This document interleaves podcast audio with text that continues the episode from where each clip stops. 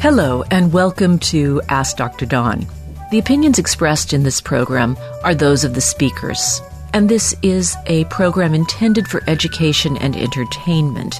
It should not be construed as a substitute for a medical consultation.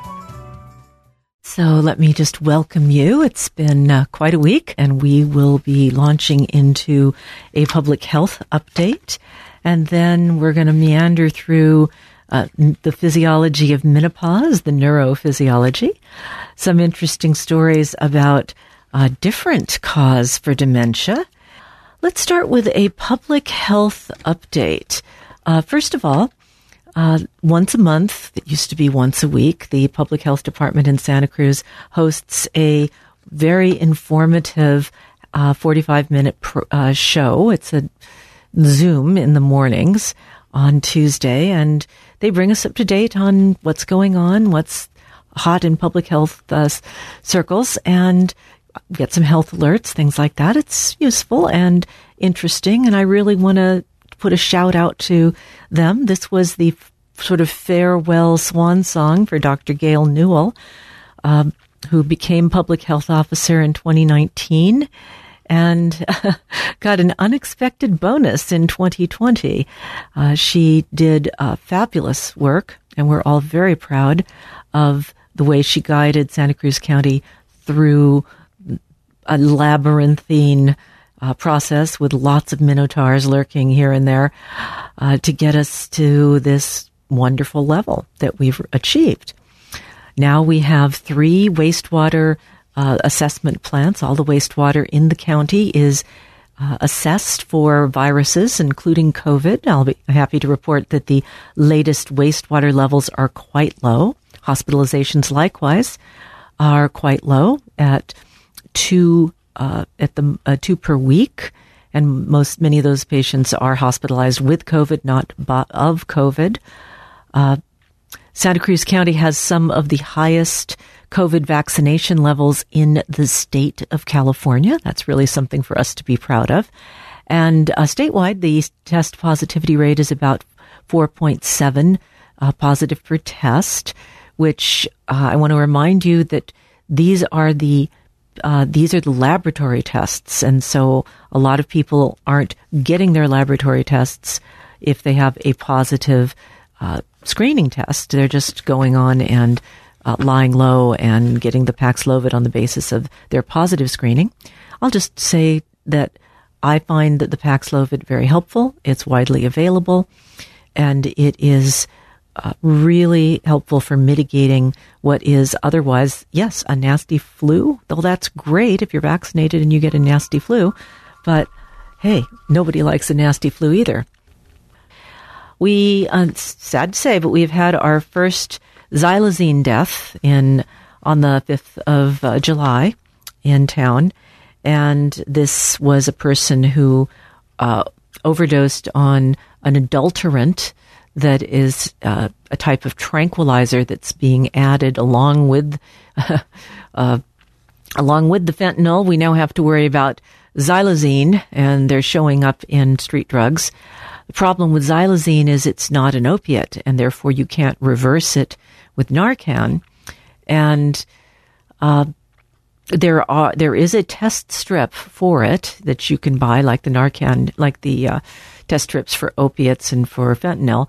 Uh, it's expensive. Uh, there's a lab.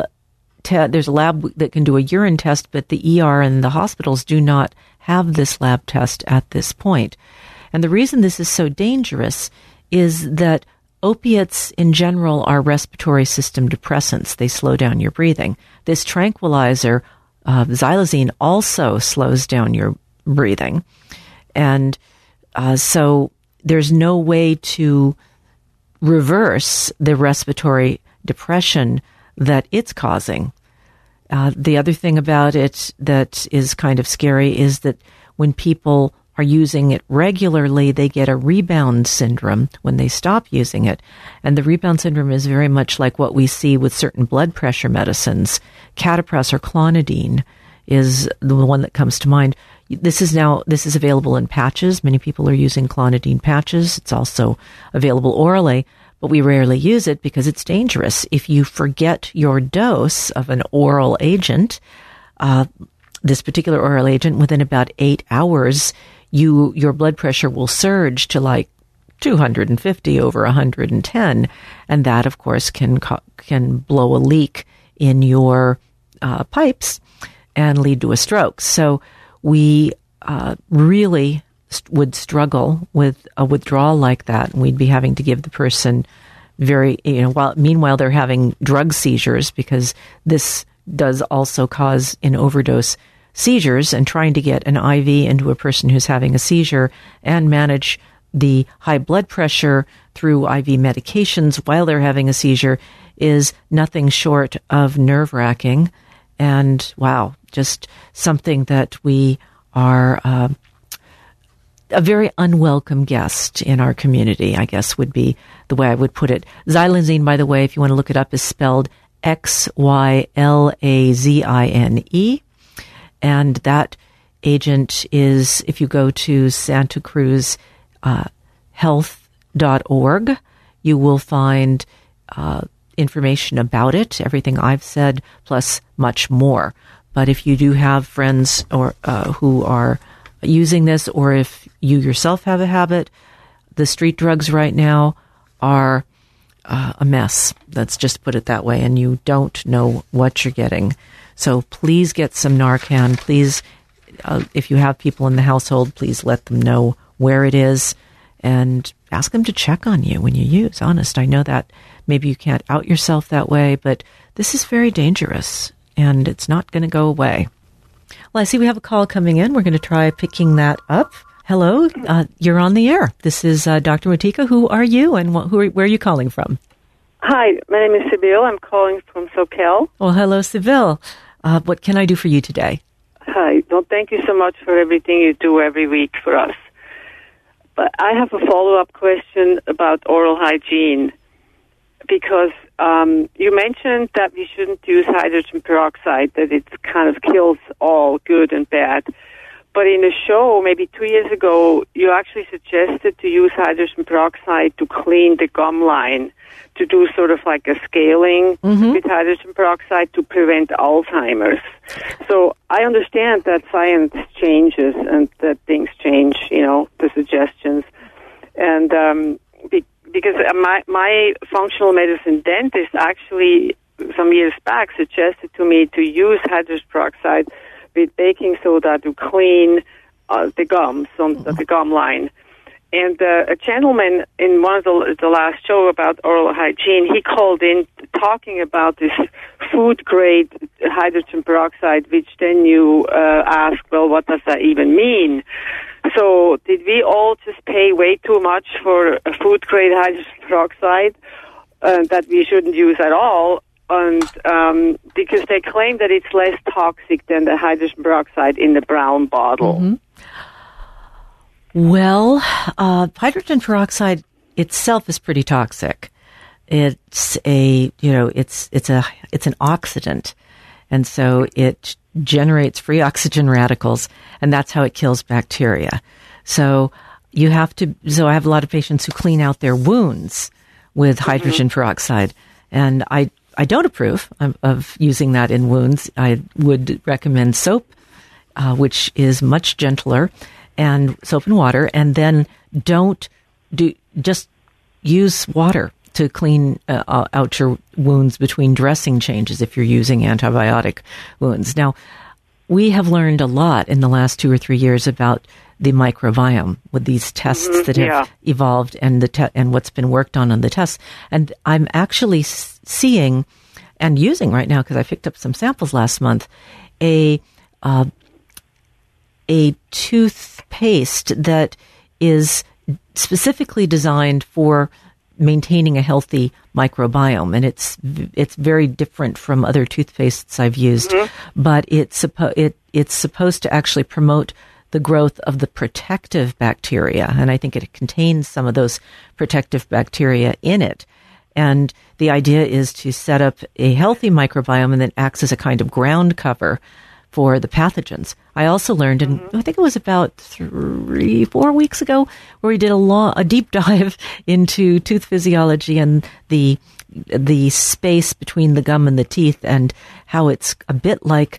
Uh, like ocean, you know, we have this lovely Monterey Trench out uh, out in the bay, and very deep. There's very little oxygen, very little light. You get very different organisms than you get, let's say, in the first 20 feet of the ocean uh, from the surface, where you have lots of light and lots of oxygen, and therefore really different organisms. And as you go deeper, first of all, you shouldn't have deep pockets. And if you do have deep pockets uh, between your gum and your teeth, what's living down there is really pro inflammatory.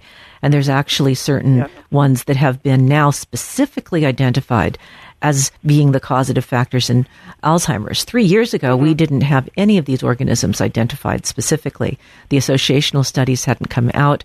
And so we were doing a kind of take no prisoners approach. Now, when you use that peroxide, you are killing the bad bacteria, but you are also being a little indiscriminate and you're killing the good bacteria. So, mm-hmm.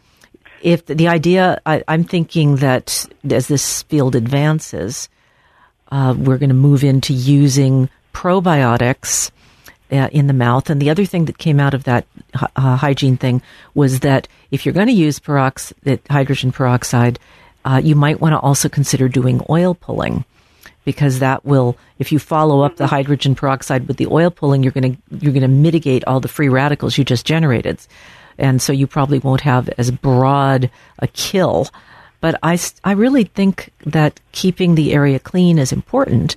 But I think there's such a thing as too clean. And we've learned that with allergies, right? And the immune system. If the house is a little bit dirty, that's actually better for the kid. So, yes. so, uh, all things in moderation. And I, I, I am, I have no opinion on the food grade versus the stuff in the brown bottle. Um, I don't uh, I really don't know what food grade means. I still don't. I, I mm. did you look it up by any chance? I'm curious, Sybil. No, I'm sorry, I didn't. No, that's all right. I mean, I was like, okay, well, uh, things to do, places to go, people to see. Probably yeah, not well, do that. I, I asked people at the health food store, people who are selling the, the food grade, and, and they told me that it's less toxic. But you know, I probably should should have looked it up. But then there's also conflicting information on online. But can you tell me what what the? Because I found a, a toothpaste too, but I also don't have it right here. Mm-hmm. Um, can you tell you tell the name of that tooth toothpaste? Uh, you know, I I it's on the tip of my tongue, but let's. sorry, that's a pun. Um, how about this? Uh, send me an email to askdrdawn.com. Just say contact us and say probiotic toothpaste, and I will send it to you because I don't actually. I did, I don't actually uh, know the name. Okay, that'd it, be great. Can it's I something. It's like it's like denticidin, I think, but I think I'm not sure. Mm-hmm. Okay. Okay. Thank you. And can I ask a quick question? Sure, sure, sure. I, I actually emailed this to you a while back, about a month ago or so, or two months, and I never heard anything that you mentioned it, and I couldn't find it in the archives. It's about radiation from these machines at the security machines at the airport. Because I usually opt out, and we are allowed to do that. We, we can opt out, mm-hmm. and then they pat you down and um, it's kind of a hassle, but I'm I'm I'm doing it. Are we? Uh, is this necessary, or how much radiation are we getting? I mean, I'm not flying a whole lot, but I'm just I just don't like these machines. I know it's it, your, it's your it's creepy. It's creepy, but you know.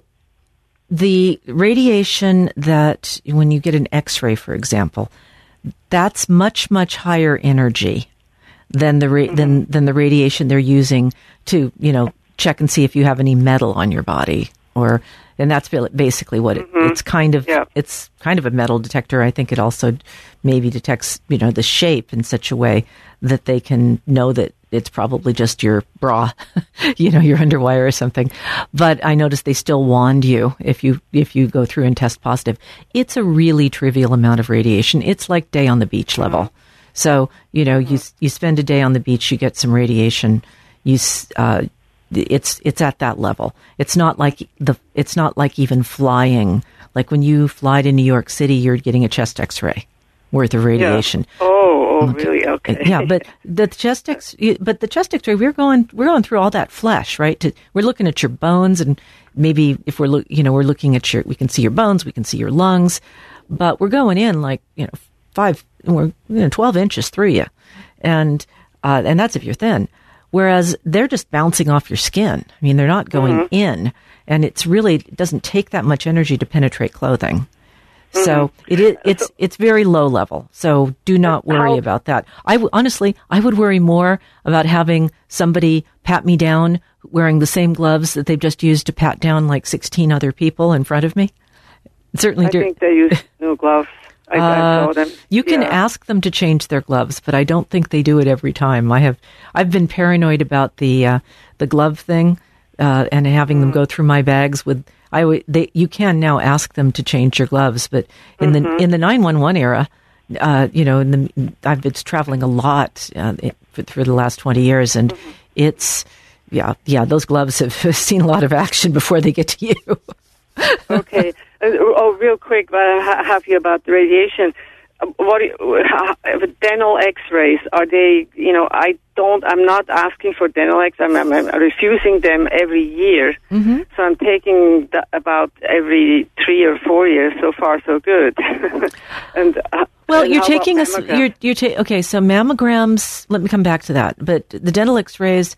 Uh, what I try to do is I try to pull the the the thing they put on up past my past my thyroid gland. I, I really, yes, yes, you know, I'm like, absolutely. don't irradiate my thyroid. You really don't need to do that. Uh, mm-hmm. It's, you know, it's a fairly focused beam of radiation, and they're trying not to hit your brain and not to hit your thyroid.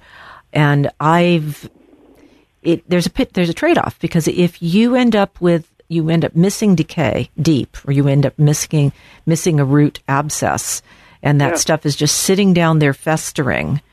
Uh, so there's a risk, there's a benefit to skipping the x-rays, but there's also a risk to skipping the x-rays because something, you know, every three years, yeah. three years is plenty of time for something to really get rolling and you could lose mm-hmm. the tooth or you could end up with, you know, a large area that had to actually be surgically debrided. And meanwhile, it's releasing all of this garbage into your, into your circulation that's toxic. Mm-hmm. So yeah. I, I, you know, it's that risk benefit thing. Really, mm-hmm. really um, right. difficult for me to. Uh, it's really difficult for me to decide, and and you know nobody's done a head to head. and how and mammogram is probably the same thing. We should. Well, should mammograms be. actually is have more have stronger radiation than a chest X-ray, which kind of bothers me. I oh. I know. I still do it because the statistics support doing it. Okay, mm-hmm. the, the the more mammograms we've done, the longer your the the lower the death rate from breast cancer has been because the breast cancers are being caught early. Now, are we, ca- and, and we can't prove we aren't causing some by that, but we aren't causing enough for it to show up statistically. I see. So okay. it's it's not a strong, it's not a big risk, and it's been looked for for thirty years, and so I, I ended up kind of making my peace with the mammograms, even though I still get creeped out every time they every time I do one. So yeah. I think you, I I do it every year. You know, without fail. And mm-hmm. I would rather find my breast cancer early. And uh, I've seen such suffering from that disease in people who uh, were so afraid of radiation that they, you know, they wouldn't get treated or they wouldn't get, they didn't find the disease even, you know. It, anyway, I don't want to blame anybody because, you know, when fear, you know, when you act out of fear, it backfires. Mm-hmm. That's that's all I can say. Oh, I do. My producer just shot me something here. Food grade hydrogen peroxide is used in the production of many oral hygiene products. This grade of peroxide has strong bleaching qualities in its in addition to its ability to kill mm-hmm. germs and bacteria. So mm-hmm. I think it's actually food grade is probably actually stronger than the watered down stuff in mm-hmm. the uh, you know in the in the brown bottle. So it, okay. it might actually be the opposite of healthier. Well, I guess it, well, it yeah. kills all those bad bacteria. yeah, yeah, yeah. yeah okay. The, all right. Well, thank you so yeah, much th- for the call. Yeah, thank you so much, Dr. Dawn. Really appreciate it. All right. Well, you be you you take care and be safe, huh? Yes, thank you. Thank you so much. All right. Bye bye. Bye. Everybody who has a young child wants to go and get a pet right now. if uh, pets do stave off food allergy, in recent research coming out of Japan, found that kids who were exposed to cats or indoor dogs during fetal development, so while mom's pregnant, so don't change the kitty box, mom, but have a kitty, I guess, is the moral there. Um, anyway, early infancy also worked, but we're talking about a 13 to 15% lower risk of food allergies. Uh, compared to those living in pet free homes. And given that food allergies are becoming a very big issue in school children and has been for the last 15 years, uh, it's uh, a good idea. Now, this was interesting. Different pets appeared to offer different protections. Uh, children exposed to cats were less likely to become allergic to eggs, wheat, and soybean. Uh, those who lives with, with dogs, it was eggs, milk, and nuts. And uh, it's probably the pet exposure strengthens the, the infant's microbiome, but the fact that the animal it's animal specific in terms of the type of foods sensitivities that you're preventing is highly intriguing to me, and I look forward to seeing more research on that particular topic. So now we're going to move into the issues of menopause for a little while. We're going to talk about menopause and the brain. There's a colloquial some, something we call menobrain, or uh, and this is kind of a brain fog. Particularly, women are very verbal, very uh, able to generate unending streams of discourse, and one of the symptoms of menopause or perimenopause actually is problems with word finding. Not so much remembering the names of people, but more just finding the word that you were about to use in a sentence. It's very frustrating to people who have been good at that. And there's a lot of information. We're going to be talking first about the work of Naomi Rance, who's a neuropathologist at the University of Arizona in Tucson. And she began studying menopause in the brain way back in the 90s. And very few other people were in this field. And she began, she figured out a way to study menopause in rats by tracking tiny temperature fluctuations in their tails as a measure of hot flushes. And uh, so the reason this is important or being talked about here is this new drug called fezolinetant was just approved by the FDA. Uh, and it was a, it's a drug that is a non-hormonal therapy to treat uh, hot flushes, and this is uh, really very specifically related to Dr. Rance and others' uh, fundamental work looking at the brain as being what's in charge of menopause, not the ovary. We now know, for example, that menopause is that, that most of the menopausal symptoms take place because of changes in the hypothalamus more than changes in the ovary. So we usually talk about menopause as okay, you haven't had your period for 12 months, you're in you you've gone through menopause. But really menopause is about a decade long process and it doesn't happen overnight. A lot of times it's a stop and start, stop and start with erratic uh, production of this hormones like estrogen and progesterone, and it's uh, it's this erratic nature, the ovary kind of failing to send consistent signals back to the brain that probably creates the symptoms. Now, the brain relies on estrogen signaling, and when that signaling goes offline, it uh, has a lot of impact. Estrogen, for example, stimulates glucose uptake and energy production in the brain.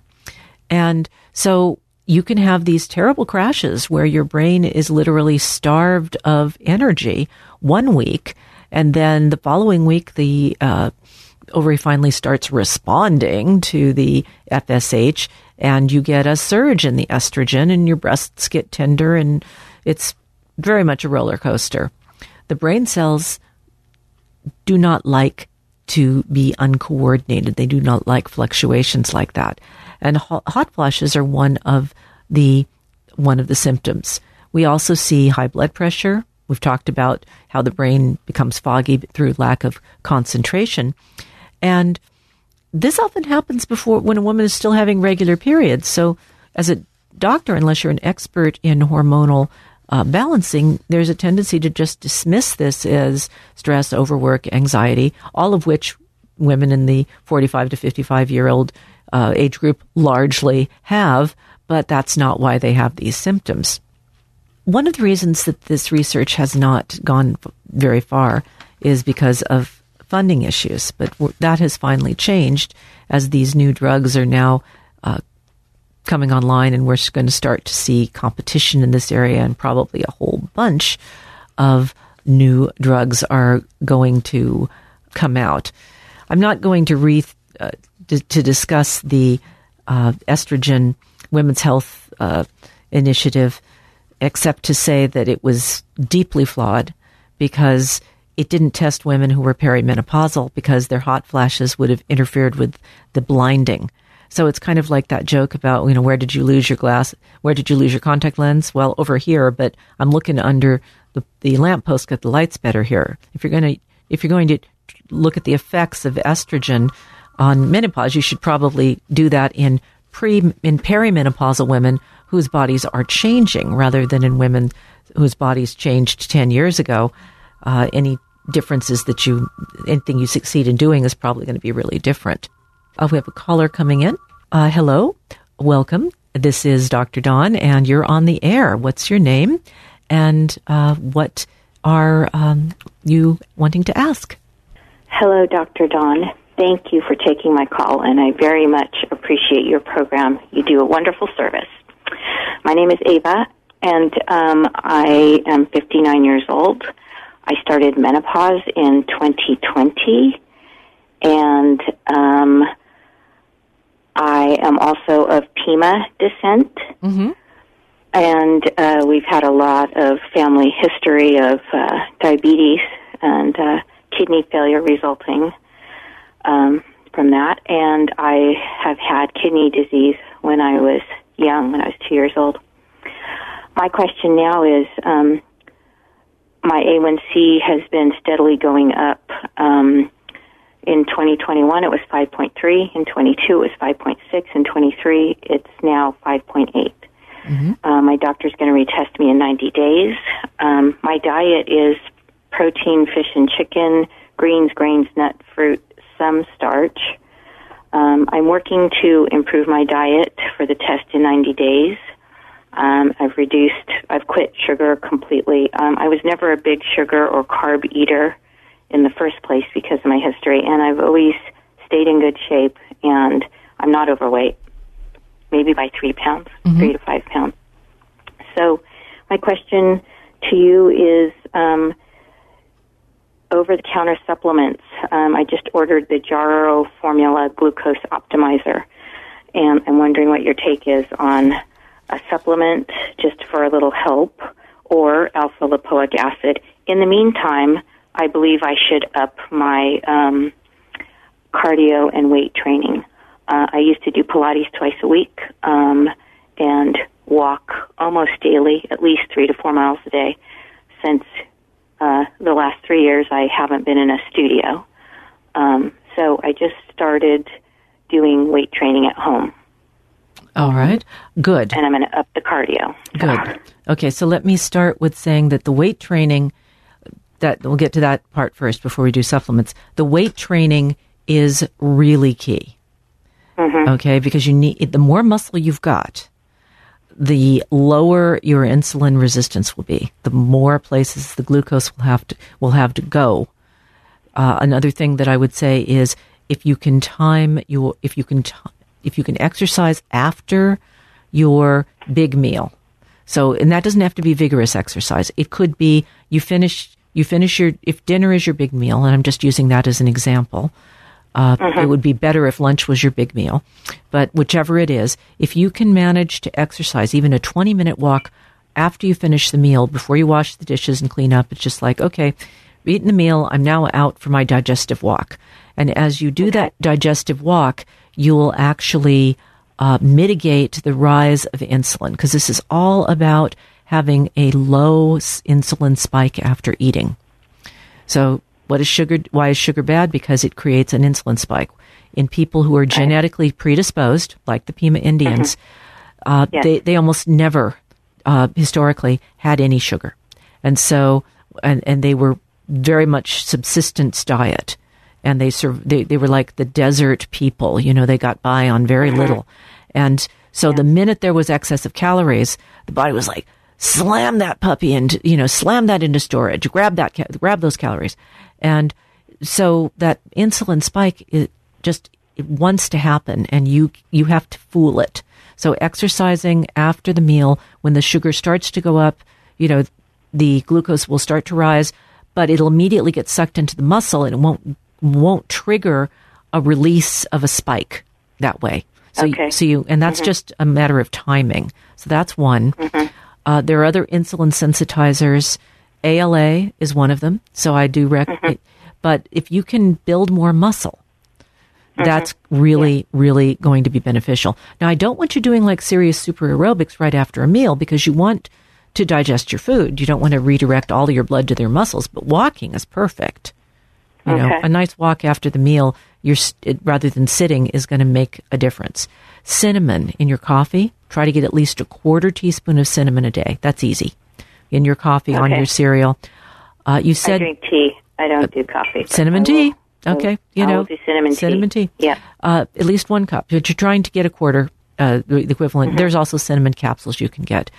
Uh, so mm-hmm. you know we're talking about couple.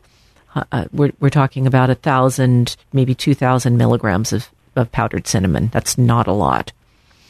It's yeah. a quarter teaspoon. Okay. Uh, AL, ALA is also an insulin sensitizer, and that one is uh, about 300 milligrams a day. It's a good insulin okay. sensitizer.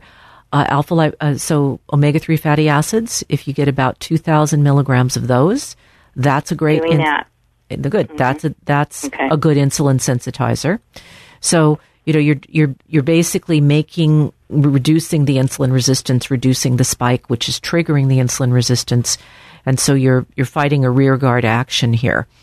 Uh, now you mentioned grains, and so we talk about whole grain bread, for example, and that's a that's an oxymoron, like military intelligence, mm-hmm. because mm-hmm. you know if it's a gr- if it's a whole grain, it's not ground up, so it's not a flour if it's been if the grain has been turned into a flour, it's no longer a whole grain.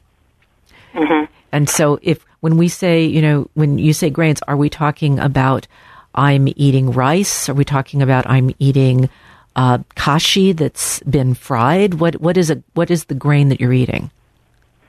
Well, I was eating sourdough toast in the morning, and I stopped that Good. because I actually know better. Mm-hmm that I shouldn't be having any bread or gluten. I know better. Um, and I do occasionally eat rice, and we had switched eating uh, eat our pasta to a, rice, a brown rice pasta. But I, I kind of know better well, to do that. So. I, you know, it's it, you really have to consider how mm-hmm. exactly how good does that taste. You know, ex- because it there is there is a price for it. Yeah. And if you're re- if you're really like pushing that that rock uphill, trying not to let it roll over you, and you've got this trend line w- with doing what you've been doing, so you I would recommend making a really radical change for about six months, mm-hmm. and then uh, get yourself uh, just spend the money, get a coupon. Uh, for you know eat the the way that you think you can sustainably eat in the in the matter that we've talked you know what to do but i mean let's face it we're mm-hmm. all human so do what is sustainable for you and wear a glucose monitor uh, okay. you can you can buy one for like 120 $120 will get you two of them so they're probably about $68 for one and mm-hmm. you, you get a coupon online like goodrx.com get a coupon okay get the thing, slap it on there, download the phone app, and monitor and set up the account with the company so that you get your data and monitor what happens 30, 60, and 90 minutes after you eat your food. Uh-huh. You can so you can okay. do the same meal twice and take the walk once and don't take the walk the second time and see what happens. And you can watch what your glucose level does. And mm-hmm. ideally, you never want your glucose level to go above 135. That's kind okay. of, that's kind of your goal. And okay. and if you if you go to 170, that's fine, but you will have triggered a little bit of an insulin spike if you do that. Okay. But it's not just how high does it get, it's also how fast does it get there. So if it gets mm-hmm. to 170 in the first half hour, that's going to be a bigger spike because the it you know how when you're driving and someone speeds up, you're not you're not mm-hmm. driving and someone speeds up or slows down, you feel the acceleration and the deceleration? Yes. So you've got the speedometer and the hypothalamus has both a, a, speedometer and an accelerometer. So it feels the acceleration of that glucose, the delta, how fast is it changing, and it it like multiplies how much insulin it's going to put out for that number. Mm-hmm. And, and then you put the insulin out, and then the number drops rapidly. But that spike just induced insulin resistance, which you were predisposed to genetically. So you, yes. you can't, you have to stop feeding the cycle, be really good, wear a halo for about six months. And what will happen mm-hmm. is that your receptors will reset and you will go back okay. to a, a less aggressive, to needing to be less aggressive. And then you can just, you know, go back and say, okay, well, I'd really like to be eating pasta once a, once a week. I'd really like to be having, you know, one piece of sourdough toast in the morning. So I'll buy another glucose monitor now that I've resensitized myself, and I'll see if I can stay below that 130 mark. Okay, that sounds great. Yeah, and also my LDL I noticed has gone up. It went from 90 to 124 over the last couple years. Mm-hmm. And I suspect if I do this, that will probably also go down. It probably will. Um, I'm sorry, you said you were uh, 59, 58, if I'm remembering correctly. 59, 59, yeah. Yeah. So you're also right where I was talking about with the menopause. You're also really mm-hmm. at that place where it's just gone. The estrogen's just gone. And one, some people that affects their liver and they start making mm-hmm. more LDL. Mm, so okay. that happened to me. And it's like, oh mm-hmm. crap. You know, I used to have an LDL that was really low and it's like, oh, mm-hmm. damn. But it's all big particles, so I don't I don't sweat it too much. But nevertheless, you know, it's like when you know you're a recovering medical student and the paper comes back with a C on it. You know, mm-hmm. yeah, it's not. It it has. Um, let's say disproportionate emotional valence for one. All right. Well, I hope I've helped you, and uh, good luck. I'm so, I'm proud of you for uh, confronting this and and not being fatalistic about it. And uh, there's a lot of benefit to that uh, that genetics. I mean, you you know, you're framing it as oh God, it's you know, I'm a Pima Indian, mm-hmm. but you're the person who's going to survive the food shortage. You're the person who's going to survive, you know, a really serious illness where you don't get fed for a week in the ICU. So, I mean, it, it's yeah. a, it's a superpower in some contexts. All you know, there's no such thing as a bad gene. If it's persist, if it's not a mutation, it's persisted in the species because it confers benefit. It, it's all situational, right? Yes. So, well, thank you, thank you so much, mm-hmm. and um, I, I really appreciate you taking the time. And these are some really good. Um, this is some really good advice, and I will, um, I will get the glucose monitor. I think that's a great, great idea. It's a wonderful educational tool because everybody's a little different, microbiome and all of that. All right. Oh, yeah. Our biochemistry is yes, all individual. Indeed. Thank you very much. Bye bye. Our next topic is about a newly discovered, or I should say, postulated cause of dementia. And we're going to be talking about very groundbreaking work coming out of Cedars Sinai uh, suggesting that there is a subgroup of people with frontotemporal dementia, a, a variant called behavioral variant frontotemporal dementia. Uh, and this typical type of dementia is associated with the accumulation of a protein called alpha synuclein in certain parts of the frontal lobes and the temporal lobes, hence the name. It sort of affects behavior and it also is associated with hallu- with visual hallucinations, and so it's an Alzheimer-like dementia in that it, it memory is impacted, but it's very different because it affects people's uh, existence in a different way. Obviously, if you're hallucinating, that's really different than not being able to remember where you put your keys or where or how to put your socks on. Not that either of those is great. Uh, but maybe this behavioral variant frontotemporal dementia is actually caused by something very different.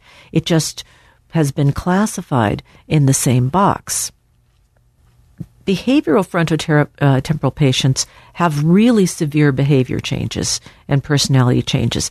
Sometimes they have to be uh, chemically sedated, sometimes they end up arrested. And recent studies showed that many of these people may actually have a leak in their uh, their cerebral spinal fluid.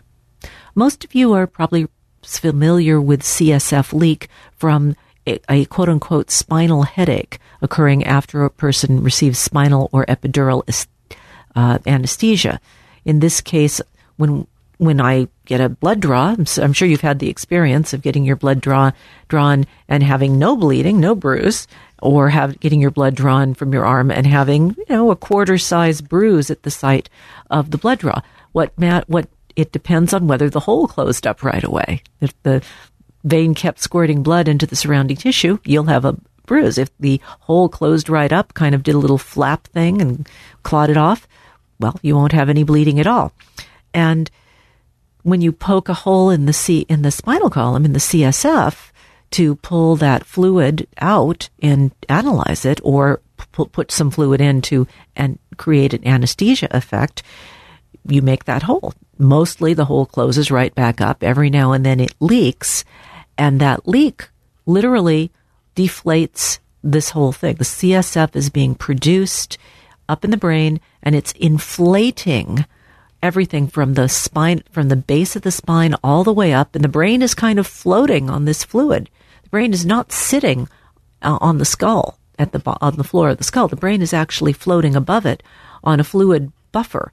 And if you put a leak, the brain settles. It touches the uh, it literally touches the skull, and it aches. The it it's essentially stretch the stretch receptors fire off in the meninges, and it's like a meningitis headache it also can cause dementia symptoms.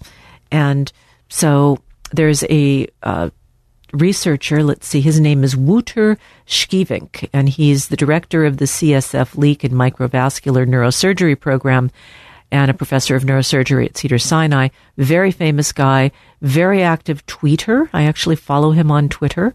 Uh, he posts a lot of interesting articles, many of them his own, but you know, that's okay. You know, when you're doing this kind of work, you, I, I can forgive you for some arrogance. Uh, if you have a, if you have CSF fluid leakage, you will often have a headache that improves when you lie down, and uh, that you will have if if you get that history from a patient who's showing signs of dementia that's very very relevant. Uh, the fluid what's happening is that the fluid is leaking. It can leak through a hole that's been made or torn. You don't have to have a history of a spinal puncture and people who have degenerative disc disease may leak from anywhere in the spinal column it's not unusual to see them in the thoracic the lumbar or even the cervical area Another thing that Schievinck and his team have recently discovered is something called a CSF venous fistula. Uh, in this case, it's really hard to see these because ordinarily the way we look for a leak is we do a CT myelogram. In other words, instead of putting anesthesia in the spinal column, we put dye and then we do a CT.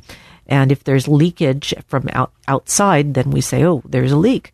But if the, the dye is going into the vein, it's going to wash away immediately, and you aren't going to be able to find it very easily. There's maybe three places in the country that have the technique to actually identify a fistula. So, they, in the study that we're talking about, they used this specialized imaging uh, technique on 21 patients who had symptoms of this behavioral uh, variant frontotemporal dementia And in out of the 21, they found CSF venous fistulas in nine of them.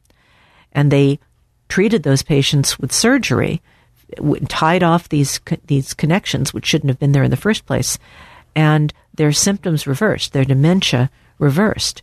And so, even though this is a small percentage, it's really relevant that there's any dementia whatsoever that actually has a surgical uh, a surgical fix. So only a, a, less than half of the patients in this study uh, who were identified as having potentially having this kind of a leak or a fistula did uh, get benefit, and so there's certainly more work to be done.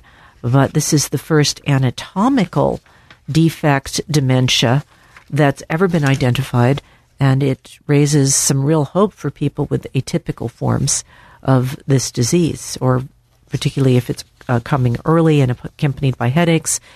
Uh, you may want to be looking up this research. I can certainly send you links if you're interested. Just send, just go to askdrdawn.com and hit the contact us. And let's see. So let's go on to something more global blood pressure. So, a recent study, uh, this came out of Australia, and they looked at 28,000 people and discovered the uh, discovered, or rather, showed uh, evidence that that just reducing blood pressure, controlling uh, people's high blood pressure, could substantially reduce uh, dementia. It, this study was very carefully done. Uh, there were these were double blind placebo studies that used different blood pressure lowering treatments and followed p- people until they developed dementia or didn't. They started out um, at an age of 69 and followed them for uh, 10, 5 to 10 years. And it, they could see that if they sustained the reduction of blood pressure in this population, there was a significant treatment effect in lowering the odds of developing dementia. And this was across the board frontal temporal dementia, uh, Alzheimer's, and vascular dementias all seemed to be reduced. And that's interesting. Now, of course, it was a very big study and done at multiple centers, but assuming that there weren't any ginormous methodological flaws, I think it's really, uh, really interesting. I have an email on the subject of dementia, and I think this is the perfect one to talk to now. This is from Risa in Boulder Creek. And uh, Risa writes about Leqembi, the new Alzheimer's medication, uh, which is supposed to slow down cognitive decline. What do I think about it? It's $26,000 for a year. Do you, uh, is, it, is it worth it? Do you think the price will come down? Well, first of all, I would send you to listen to a longer segment I did back in January when the FDA uh, put out provisional approval of this over the advice of the review board. This is the first time the FDA has ever done that, totally disregarded what the physician review board said and went ahead and approved the drug, saying, well, we haven't got anything for dementia, so we're going to approve this. And this is an anti, this drug basically is an antibody against uh, beta amyloid. And so it got approved because in the study that was done, they had people who had high levels of beta amyloid in their brain on testing, which we can now do with MRI. And so they said, we're going to give you this drug. And after six months, yep, the people who got the drug had lower levels of beta amyloid in their brain. It worked to reduce beta amyloid. The problem is that beta amyloid is a symptom not a cause of Alzheimer's disease. It happens along with a lot of other things, including uh, neuronal degeneration, but it is not. It is not probably the cause. The cause of Alzheimer's, or at least the thing that correlates better with that, is a compound called tau protein, and tau protein uh, aggregates in the brain and the, the tau count of an individual, like on MRI, if you look at what their uh, tau count is or their score, that has a much better uh, ability to identify uh, Alzheimer's disease, it's a much better correlate. And I'm happy to tell you that the that there's now a blood test for tau protein or a variant of tau protein, and I think that's going to probably prove uh, to become a standard part of the workup when someone comes in and says they have memory loss, because that would be that has a correlation with actually risk of developing Alzheimer's. The brain amount of beta amyloid doesn't. You know, we developed these drugs by testing them on mice that we invented to have bad beta amyloid uh, and accumulated in the brain because that's what we thought was going wrong. I think we've been barking up the wrong tree for 20 years. I think this drug is a non-starter, and I wouldn't recommend. I'd, I'd keep the 20, your twenty-six thousand dollars a year. Well, that's about all for this week's podcast. Please go to AskDrDawn.com for news about our future plans, or follow my tweets at at Ask Dr. Dawn. For now, this is Dr. Dawn saying so long and stay healthy. Ask Dr. Dawn is brought to you by Jiva Media.